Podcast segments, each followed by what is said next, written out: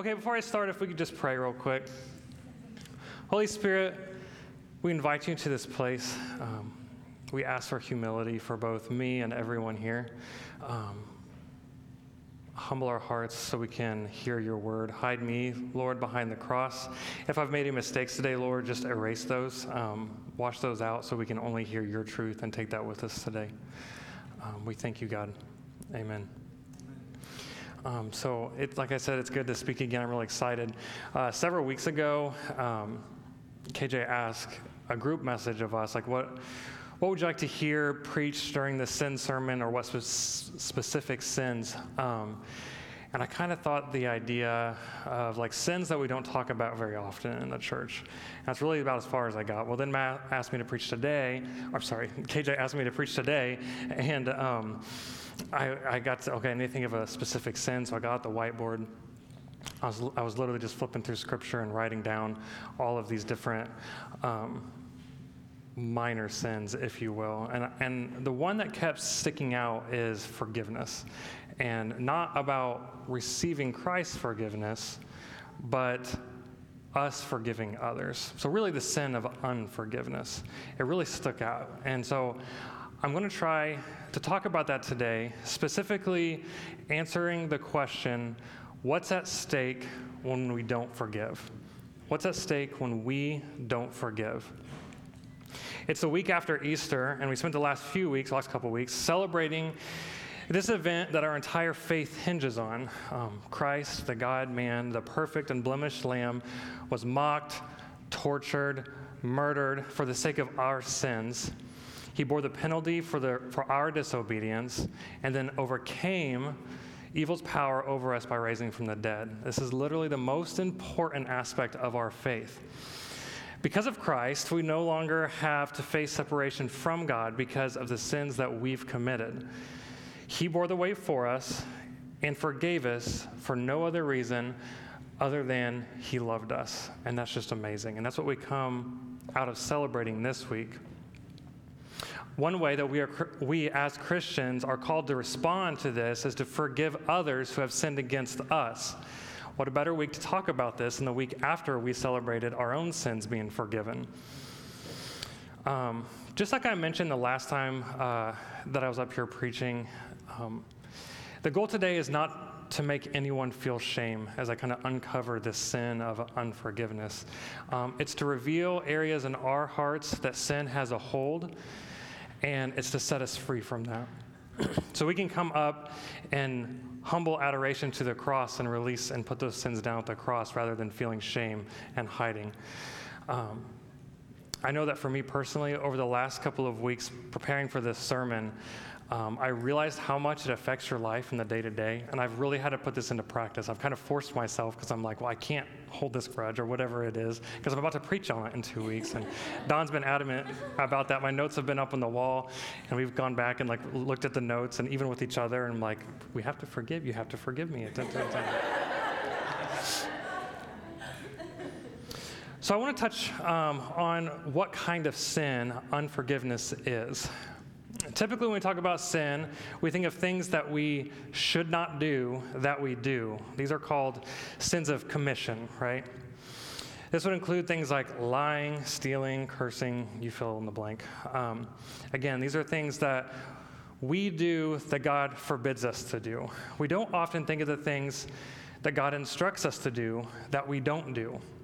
We call these sins sins of omission um, a little bit of church history. I'm going to nerd out just a minute. Historically, the church, um, when doing corporate confession, addresses these types of sin. Um, in their confession, they'll say things like, We have left undone those things which we ought to have done, and we have done those things which we ought not to have done. Another confession, or another popular confession is, We confess that we have sinned against you in thought, word, and deed by what we have done and by what we have left undone. Notice how these confessions address both the sins of commission and the sins of omission. Um, probably not just me, but I don't typically think of the things that I should be doing that I don't when I spend time in prayer and confess or even look upon my own life. Um, but it's something that we're instructed to do. so I wanted to define forgiveness before I go any further, because I don't want us to get the wrong definition or think that I mean something that I don't. Um, so I'm going to read kind of a dictionary, uh, a dictionary definition. Um, so here's what I mean by it the act by which a wronged party removes an offense from further consideration, thereby reestablishing a basis for harmony with the offender. So, we're not saying that there can't be healthy boundaries between you and someone that has sinned against you. I'm not saying that there can't be justice that's served for someone that has sinned against you. All I'm saying is we can release that from our hearts. We can set that person free from our hearts and then, and then establish a basis for harmony. It doesn't mean that that's going to happen, but we can provide that for them. That's what I mean by forgiveness as I refer to it over the next few minutes. Um, before we go in, get into the weeds of answering the question, what's at stake when we don't forgive, we all need to be on the same page about one thing. Um, if you're a note taker, this is probably a good, a good note to have. It's, it's a foundational truth that I realized when, when uh, researching for this sermon. There is no sin that can be committed against us that is greater than the weight of the sin Christ took to the cross for us. I'll read that a couple more times. There's no sin that can be committed against us that is greater than the weight of the sin that Christ took to the cross for us. One more time. There's no sin that can be committed against us that is greater than the weight of the sin Christ took to the cross for us. If we can't be on the same page about that, we're probably going to have a hard time swallowing the pill that I'm going to give here in a minute about unforgiveness. I'm not saying this to shame us. I'm saying this to acknowledge the absolute perfection of Christ and the debt that we owe him for taking the penalty of our sins. We must ask ourselves if we realize the true worth of our Savior, Jesus Christ. We must have this foundation because I'm going to address some pretty hard truths and that are rooted in Scripture, and unless we acknowledge the true worth and perfection of Christ, these truths are going to be hard to accept. When it comes to our willingness and desire to forgive others when they sin against us, we must constantly humble ourselves and recognize Christ's perfection and the price that he paid for us. That's foundation. Everything hinges on that. So if, if you have your Bibles, we're going to turn to Matthew 18, verses 21 through 35. Matthew 18, verses 21 through 35.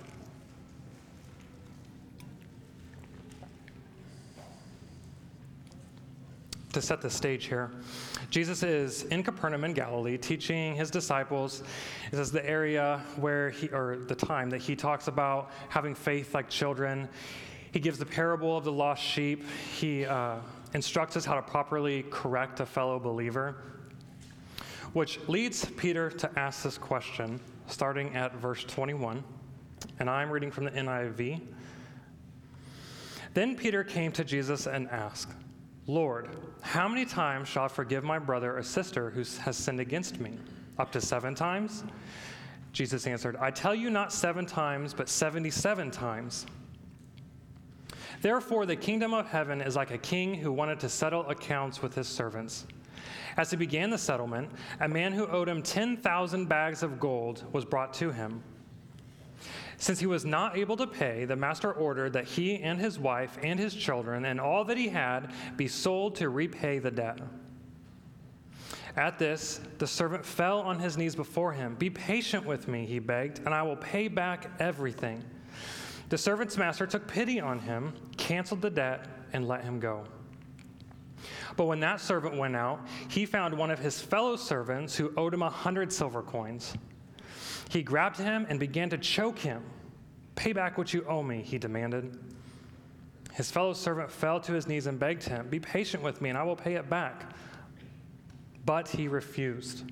Instead, he went off and had the man thrown into prison until he could pay the debt. When the other servants saw what had happened, they were outraged and went and told their master everything that had happened. Then the master called the servant in. You wicked servant, he said.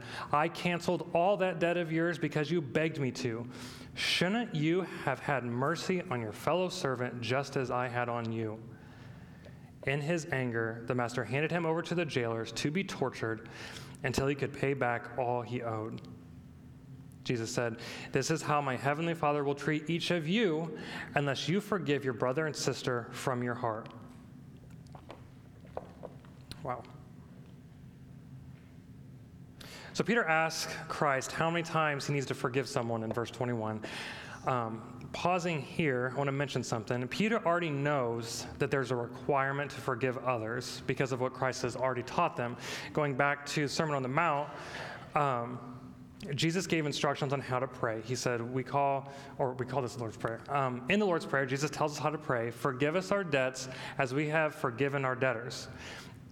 The verse right after the Lord's Prayer, he makes a special, a special note. He says, For if you forgive other people when they sin against you, your heavenly Father will also forgive you.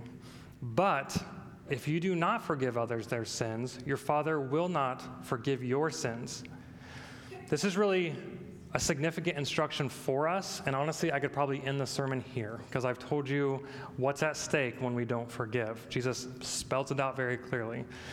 Fortunately enough, he's kind enough to uh, explain this in that parable. So Peter knows that his instru- he knows this instruction uh, before he asks Jesus how many times he needs to forgive. He knows that Jesus requires him to forgive others. I kind of think essentially Peter is asking, he's approaching Jesus and being like, okay, Jesus, but like really, okay, I know that I have to forgive, but there's got to be a limit, right? Like how many times? Seven? Is that good? Is that seven? Give me a rough number, something. Jesus responds to Peter in hyperbole, is what we call it.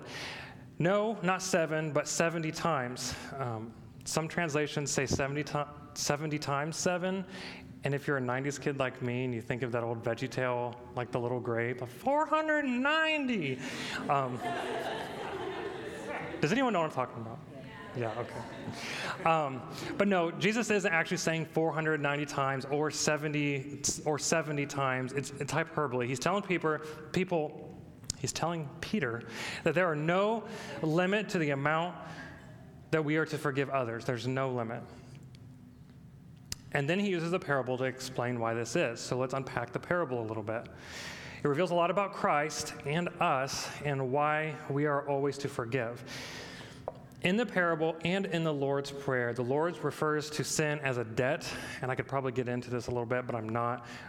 We can use those words in this context interchangeably between sin and debt. So when I say debt, I mean sin. When I say sin, I mean debt. Um, in this parable, the king represents a God. And as it goes, he's wanting to settle these accounts with his servants. He goes to the one servant who owes him. Jesus tells us 10,000 bags of gold. So let's consider that a moment. Can you imagine today being in debt 10,000 bags of gold? Can you even imagine what 10,000 bags of gold looks like? I know that I can't. That's a lot of gold. Now consider the audience that Jesus is talking to. This is thousands of years ago. 10,000 bags of gold to them would be even more astronomical than it is to us. Now consider what the servant did to get into this much debt. It doesn't say, but I can only imagine. Here's the point that Jesus is making this servant is in such great debt to the king that it cannot be paid back. It's an impossible number. There would be no one that could, there would be no one that could pay that back. The only way for that servant to be relieved of his debt would be if the king reduced or canceled it, which he does. This is a great act of mercy and grace on the part of the king. The king knew that it was an impossible debt to repay, yet the servant truly had no grasp on the weight of his own forgiven debt. The servant, which is us in the story, if you haven't figured that out yet, didn't have the grasp on the weight of his own forgiven debt. How do we know that? Jesus continues his parable by saying that the servant left and immediately found another servant who owed him a debt of a hundred silver coins. He choked him and demanded that the debt be repaid. I want to pause here and note something. 100 silver coins is a lot less than a 100 bags of gold, but it's still a significant amount. A 100 silver coins is no joke. It's not a small debt, it's not a minor uh, fault against the other person. Um, I could imagine that it would be reasonable for the first servant to seek repayment on that debt. It probably is reasonable. Um, and I'll talk about that here in just a minute. But the king finds out what the first servant did and threw him into jail and tortured, had him tortured because he did not have the same mercy on his fellow servant. Forgiveness is easy when someone wrongs you in a relatively minor way. Maybe someone gossips about you at work. Perhaps your significant other says something mean to you or was unjustifiably angry with you. Maybe you feel unheard by someone or they show up late to a meeting or a, an outing or whatever it is. I would say that these are relatively minor um, sins against us. And when push comes to shove, most of us here in this room, especially after hearing what you know Christ says about forgiving others, uh, we could forgive these wrongdoings. But what about when the stakes are high? What if the sins against us or you are life changing or life altering? What if the sins against you cause significant mental, emotional, or physical trauma? I'm thinking of that parent who abandoned you as a child, or that significant other who cheated on you, causing the relationship to end. Physical abuse or torture, maybe even murder. Sins like these are no joke, and they're nothing to shrug off, just like the hundred silver coins. It's a major debt. And the pain caused by them is deeply rooted and significant. These are the kinds of sin that the second service may have against the first service, the first servant. It's a great debt, if I ask each one of you right now to think of a person or a situation where you were deeply hurt, you would each probably have a story in the way that I described. So, are we supposed to forgive the people that caused this? When considering others that have offended us, it's easy for us to justify holding these offenses against them. Why? Frankly, because our culture says we can. Our culture is preaches us and tells us in social media and on the news and through communication, whatever it is, that we can. Our anger, our hatred, our desire for revenge is all justified. When considering some of these very serious offenses that I've mentioned and many more, I think we could all probably justify these feelings. And I'm right there with you. I'm preaching to me too. However, anger, hatred, the desire for revenge, are not what Jesus desires for us, and they do not replicate the life that he lived. The so called justification for holding on to these offenses for others is a lie by Satan to keep you captive, to keep us captive. So you have Jesus instructing us to forgive, to, to forgive others or else our sins won't be forgiven. And then he gives a story implying that we will be cast out if we don't forgive like our Father. The question I presented to you was what's at stake when we don't forgive? Are you able to answer that question yet? The answer is a lot. A lot is at stake. Here's the reality, and this is the hard truth. If we knowingly harbor unforgiveness in our hearts against another person, then we are living in sin and we are cut off from the community with God. Unforgiveness breeds bitterness, hatred, a desire for revenge. It steals our joy, it breaks our relationships, and altogether causes us to be self consumed. When we hold on to these offenses against us, we are being held in captivity by the sin of self pity. We, we are more focused on ourselves and revenge than we are on Christ. And I'm going to explain that here in a second. There is nothing godly or Christ like about this fruit. Like the first servant, when we don't forgive others, we don't have a grasp of the weight of our own forgiven debt. Remember that truth that I gave you before. I randomly came across this quote, and I wasn't like Googling it for the sermon, but I thought it was pretty powerful. It's by um, an author named Elisabeth, Elisabeth Elliot, and she said, Refuse self pity. Refuse it absolutely. It's a deadly thing with the power to destroy you.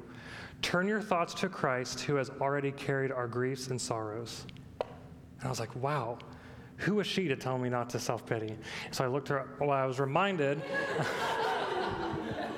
I was reminded, and her husband, Jim, Jim Elliot, is a fam- or yeah, he's a famous um, missionary. He was murdered by natives in the Amazon when he was going down delivering the gospel to them. I think there's a movie called End of the Spear about him.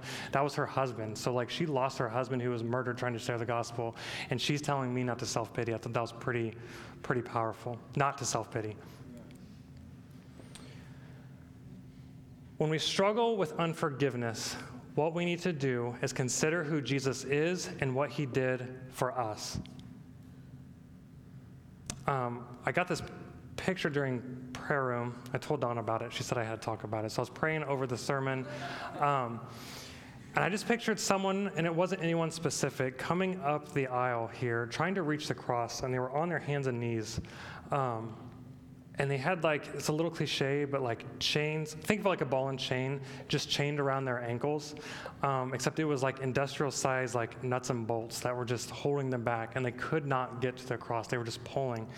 Yet they had the ability just to take them off and get to the cross. Um, and i think this is a lot like us holding on to unforgiveness when trying to be in community with christ. Forgiving others is an invitation to recognize christ's worth Christ was perfect, the spotless lamb. There was no sin in him. His worth far exceeds ours. Yet he paid the penalty for my debt and your debt against the Father. He was taken into custody. He was spit on. He was ridiculed. He was mocked. He was tortured. And he died for my sin. Nothing that he deserved. When it comes to offenses against us, we have to stop thinking about ourselves and start looking at Christ who he is and what he did for us. Like I said, we just came from celebrating Easter, but do we really recognize how much he is worth his how much he is worth to us? Um, I was getting this when we were singing and talking about Christ's worth just now, and I'm like, do I really, do I really recognize what Christ did for us, especially if I'm holding um, grudges or bitterness in my heart? When we look at the absolute glory and greatness of Christ, then it becomes so much easier for us to forgive others because we have because we are longing to be like him. So let's take a moment and explore Christ's magnific- magnificence. Um, personally, I'm not creative enough or have the ability to even scrape, scrape the surface of Christ's magnificent, magnificence. No one can, absolutely. But um, I want to take a couple scriptures. So, first, we're going to look at what John says about Christ in John 1. He says, In him was life, and the life was the light of all mankind. The light shines in the darkness, and darkness has not overcome it. We have seen his glory, the glory of the one and only Son, who came from the Father, full of grace. Out of his fullness, we have received grace in place of grace already given. And I was reading this and I was picturing like the Old Testament, how God would manifest himself um, as light and how we couldn't even be in the presence of that light without dying. Just, he's so wonderful. Um, in First Colossians, or I'm sorry, in Colossians 1, Paul says, the Son is the image of the invisible God, the firstborn over all creation. For in him all things were created, things in heaven and on earth, visible and invisible.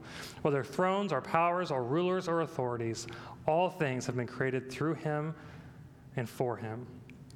He is before all things, and in him all things hold together. Christ, for God was pleased to have all this fullness dwell in him, and through him to reconcile to himself all things, whether things on earth or things in heaven, by making peace through his blood shed on the cross. When we see how beautiful Jesus is, the tragedy is I miswrote. If you feel like it's hard to come to church, the tragedy is because you don't have that, you have been unwilling to forgive, you'll be cut off with that community from God. That's what Jesus is teaching us. So, like that vision I said, you have the ability to drop those. to drop those chains, to drop that, that hatred that you have. And when you realize that, it should be much easier for us to forgive. So, I want to talk about a couple different situations when it comes to forgiveness, a couple different questions, if you will, um, that come to mind when I think about them. The first one is Do we forgive those who don't ask for it?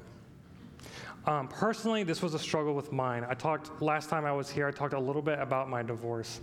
And um, once again, I never felt closer to God when I was going through that divorce. Um, but I really, really wrestled with this idea of forgiveness when she my ex-wife didn't ask for it and she was not living in repentance by any means and i really struggled with that and i held on to that um, it was funny the way that i realized the truth as i talked to another chaplain in the army and i was telling him about the struggle that i had and he goes, Well, what, is, what does God say? What does Christ say? You have to forgive. And I'm like, it's kind of like a slap to the face, like, oh, yeah, that is what Christ said.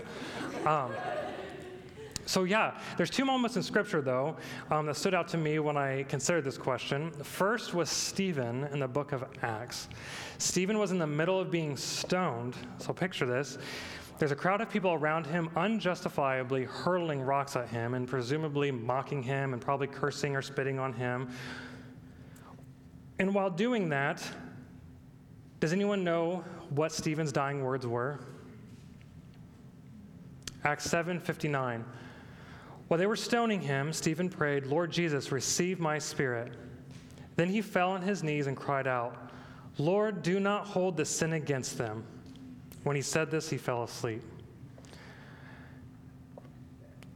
Killing you, in the middle of killing you, is a pretty significant sin against you, and these people had no remorse. They were just doing it. Yet Stephen forgave in his dying words. I thought that was pretty powerful.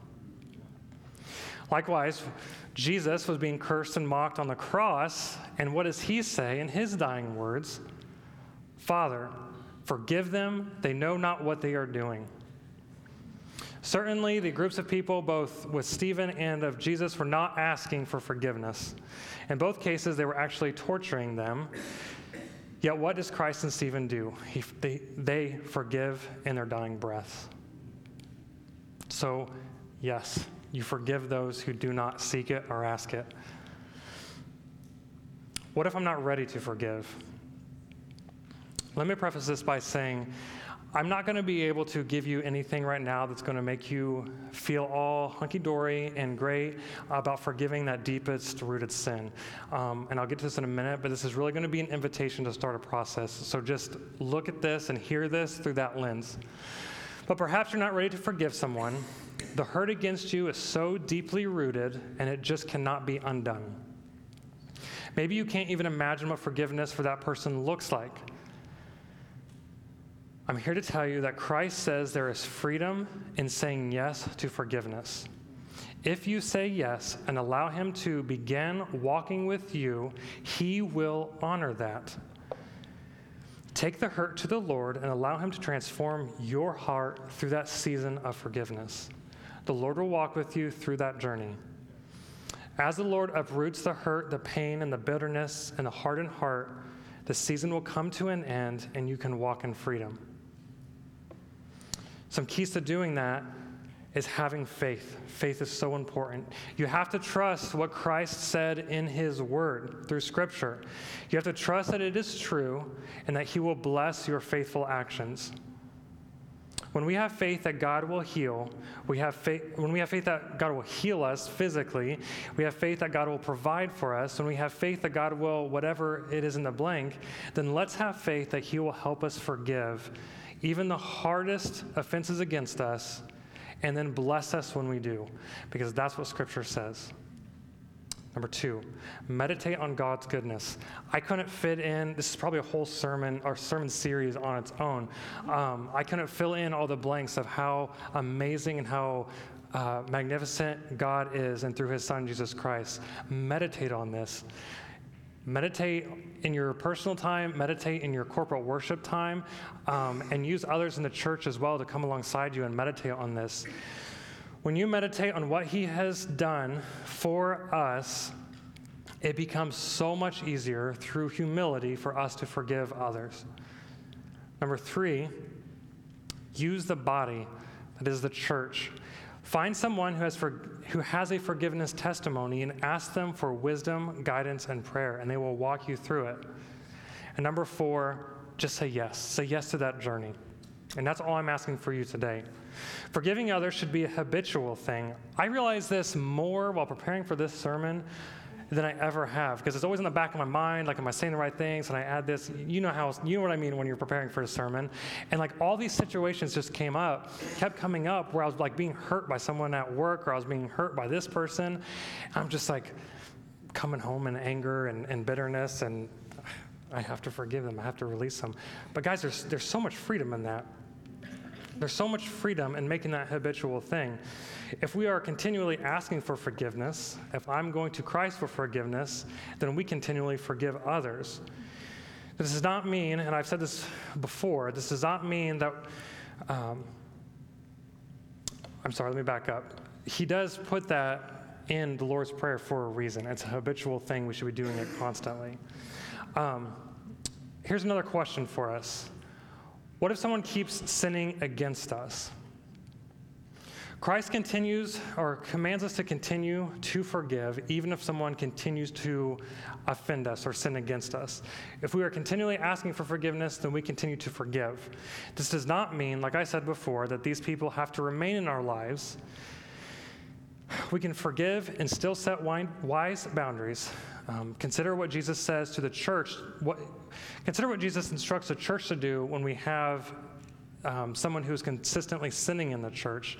You know, you bring him, you approach him once, and then you bring a body to him, and then eventually, if he continues to live in sin, they're excommunicated from the church. That's Christ, uh, and you can do that with your life too.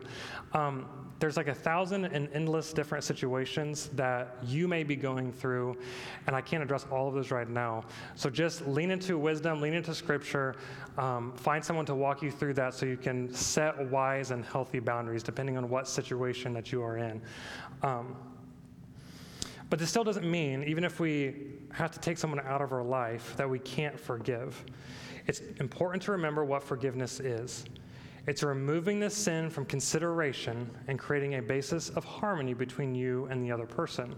It does not mean that you will remain in close relationship. Maybe you will. Maybe there will be reconciliation, and that's certainly the prayer, um, but not always. Final thing, guys. When we forgive, the gospel is proclaimed. John 13, 34, a new commandment I give you love one another as I have loved you. So you must love one another. By this, everyone will know that you are my disciples if you love one another. I want to give two quick stories of examples that I've seen that forgiveness was given and it was extremely powerful. The first one is by a lady named um, Misty Wallace, and you can YouTube her because they have a whole um, mission now that they go on. What happened to her back in the 90s, I think, was she was getting into her car in Indianapolis, and someone came up and mugged her and shot her in the face. And um, that like disrupted all kinds of things in her life a softball um, scholarship that she had and she was really obviously physically and emotionally and mentally scarred by that um, years later, she was coming to Christ, and she writes in her book that she was just really struggling with this idea of forgiving others, and she was holding on to this hatred and bitterness against this offender that shot her in the face. So she Googled his name. When she did, she found out that he was out of prison way earlier than he should have been, and that there was a picture of him getting an award from the governor of the state of Indiana. And she was like, what the heck? In anger and she was she ended up writing the governor um, the governor's office and all this kind of stuff and she was very very angry about that. She couldn't get any she couldn't get any answers from the governor's office so she messaged him on facebook and long story short um, he had come to christ in prison and then had become a prison chaplain and was doing such a great job in prison chaplaincy that he received some award. Well, they ended up meeting up, and she forgave him publicly. And now they have a ministry, and this is so powerful. They go into prisons, and I was a part of this. Um, it's so powerful to watch because they don't, the inmates that are in these classes don't know this to be true. So she would get up, she would share her whole story. I was shot in the face, and I forgave my offender. And everyone's like, wow, it's really powerful. I could be forgiven too. And then she'd be like, and the offender's here today. And they're like, all looking at each other, like, which one is it? um, and then he would be in the back. He'd be the chaplain. They just didn't know that he, w- he had done this to her. And he would come up, and then they would share their testimony together and all the times they've shared this. And they've changed lives, especially in prison. Like I said, you can Google Kiss, uh, Misty Wallace and Keith Blackburn. You can Google that, and they've got some pretty cool testimonies online. They've made the news a few times in that. Um, I can't imagine. I've never had someone uh, shoot me in the face, and I can't imagine not only forgiving them, but now doing a ministry together. And their families are really close now. They're both married, and their families are really close, and they're like best friends. It's an amazing story. Amazing story. One other story that I found really powerful, it took my breath away when I saw it for the first time. Um, there was a couple, a family who the, the father or the husband was gone away um, for business for some for something, and uh, the house got burglarized by four or five individuals. Um, the wife caught them in the house and said, "Listen, do whatever you want to do to me. Please don't hurt my kids. You can take whatever." And they ended up gang raping her um, in this horrifying, horrifying story. Um, they get caught. Um, they're each having their own trials. And the way I got involved was I was actually, there was a 17 year old. They were all 18, there was one 17 year old. And I was, I, long story, but I got brought in to mentor the 17 year old before he went off to prison. He, I think he ended up getting like 40 years in prison for that. Um, but I was there to like mentor him before he left for prison. So I was there at his sentencing hearing, and the family had the opportunity to stand up and, and say whatever they needed to say to the offender. And the husband got up and said, You know, we want justice to be done, but just to let you know, my family has forgiven you and releases this of you. And I'm like, as a husband, I mean, I could maybe, maybe see it as the victim, the, the wife. But as a husband, as someone who had did that to my family, my wife, while I was gone, um, for him to forgive that individual, that was a powerful moment. And certainly in both of those stories, there's many like it, um, the gospel is proclaimed. I really believe that God is using this time to set opportunity or to set an opportunity for people to be set free. Um, no, ba- no matter how bad someone has sinned against you, remember that forgiving them is proclaiming the gospel and honoring Christ by recognizing his worth and what he did for you. Um, if the worship band could come back up, I'm going to ask, and before you raise your hand, um, I'm going to explain why I'm going to have you raise your hand. I'm going to ask those who have a powerful forgiveness story to raise your hands. Um, and here's what I want you to do for those who are struggling with deep rooted unforgiveness, the people that raise their hand, I would like you to be willing to meet with this individual. I'm not saying you have to meet with them right this minute or even um, after I get done, but maybe sometime during the week. Let's use the body to help each other heal. So if you have a forgiveness story and you're willing to walk with someone who is struggling with unforgiveness, can you raise your hand? And I'm one of them, I'm not just raising it. So look around. If you are struggling with unforgiveness in your heart, these people have gone through it and have seen power in it and have been set free in some form. Get with them and meet with them or me so we can help pray and walk you through this. Um, as I wrap this up, I'm going to ask Dawn to come up. She's going to lead us in this prayer to accept an invitation um, to say yes to this journey if you're struggling with unforgiveness. So I'm going to hand it over to her.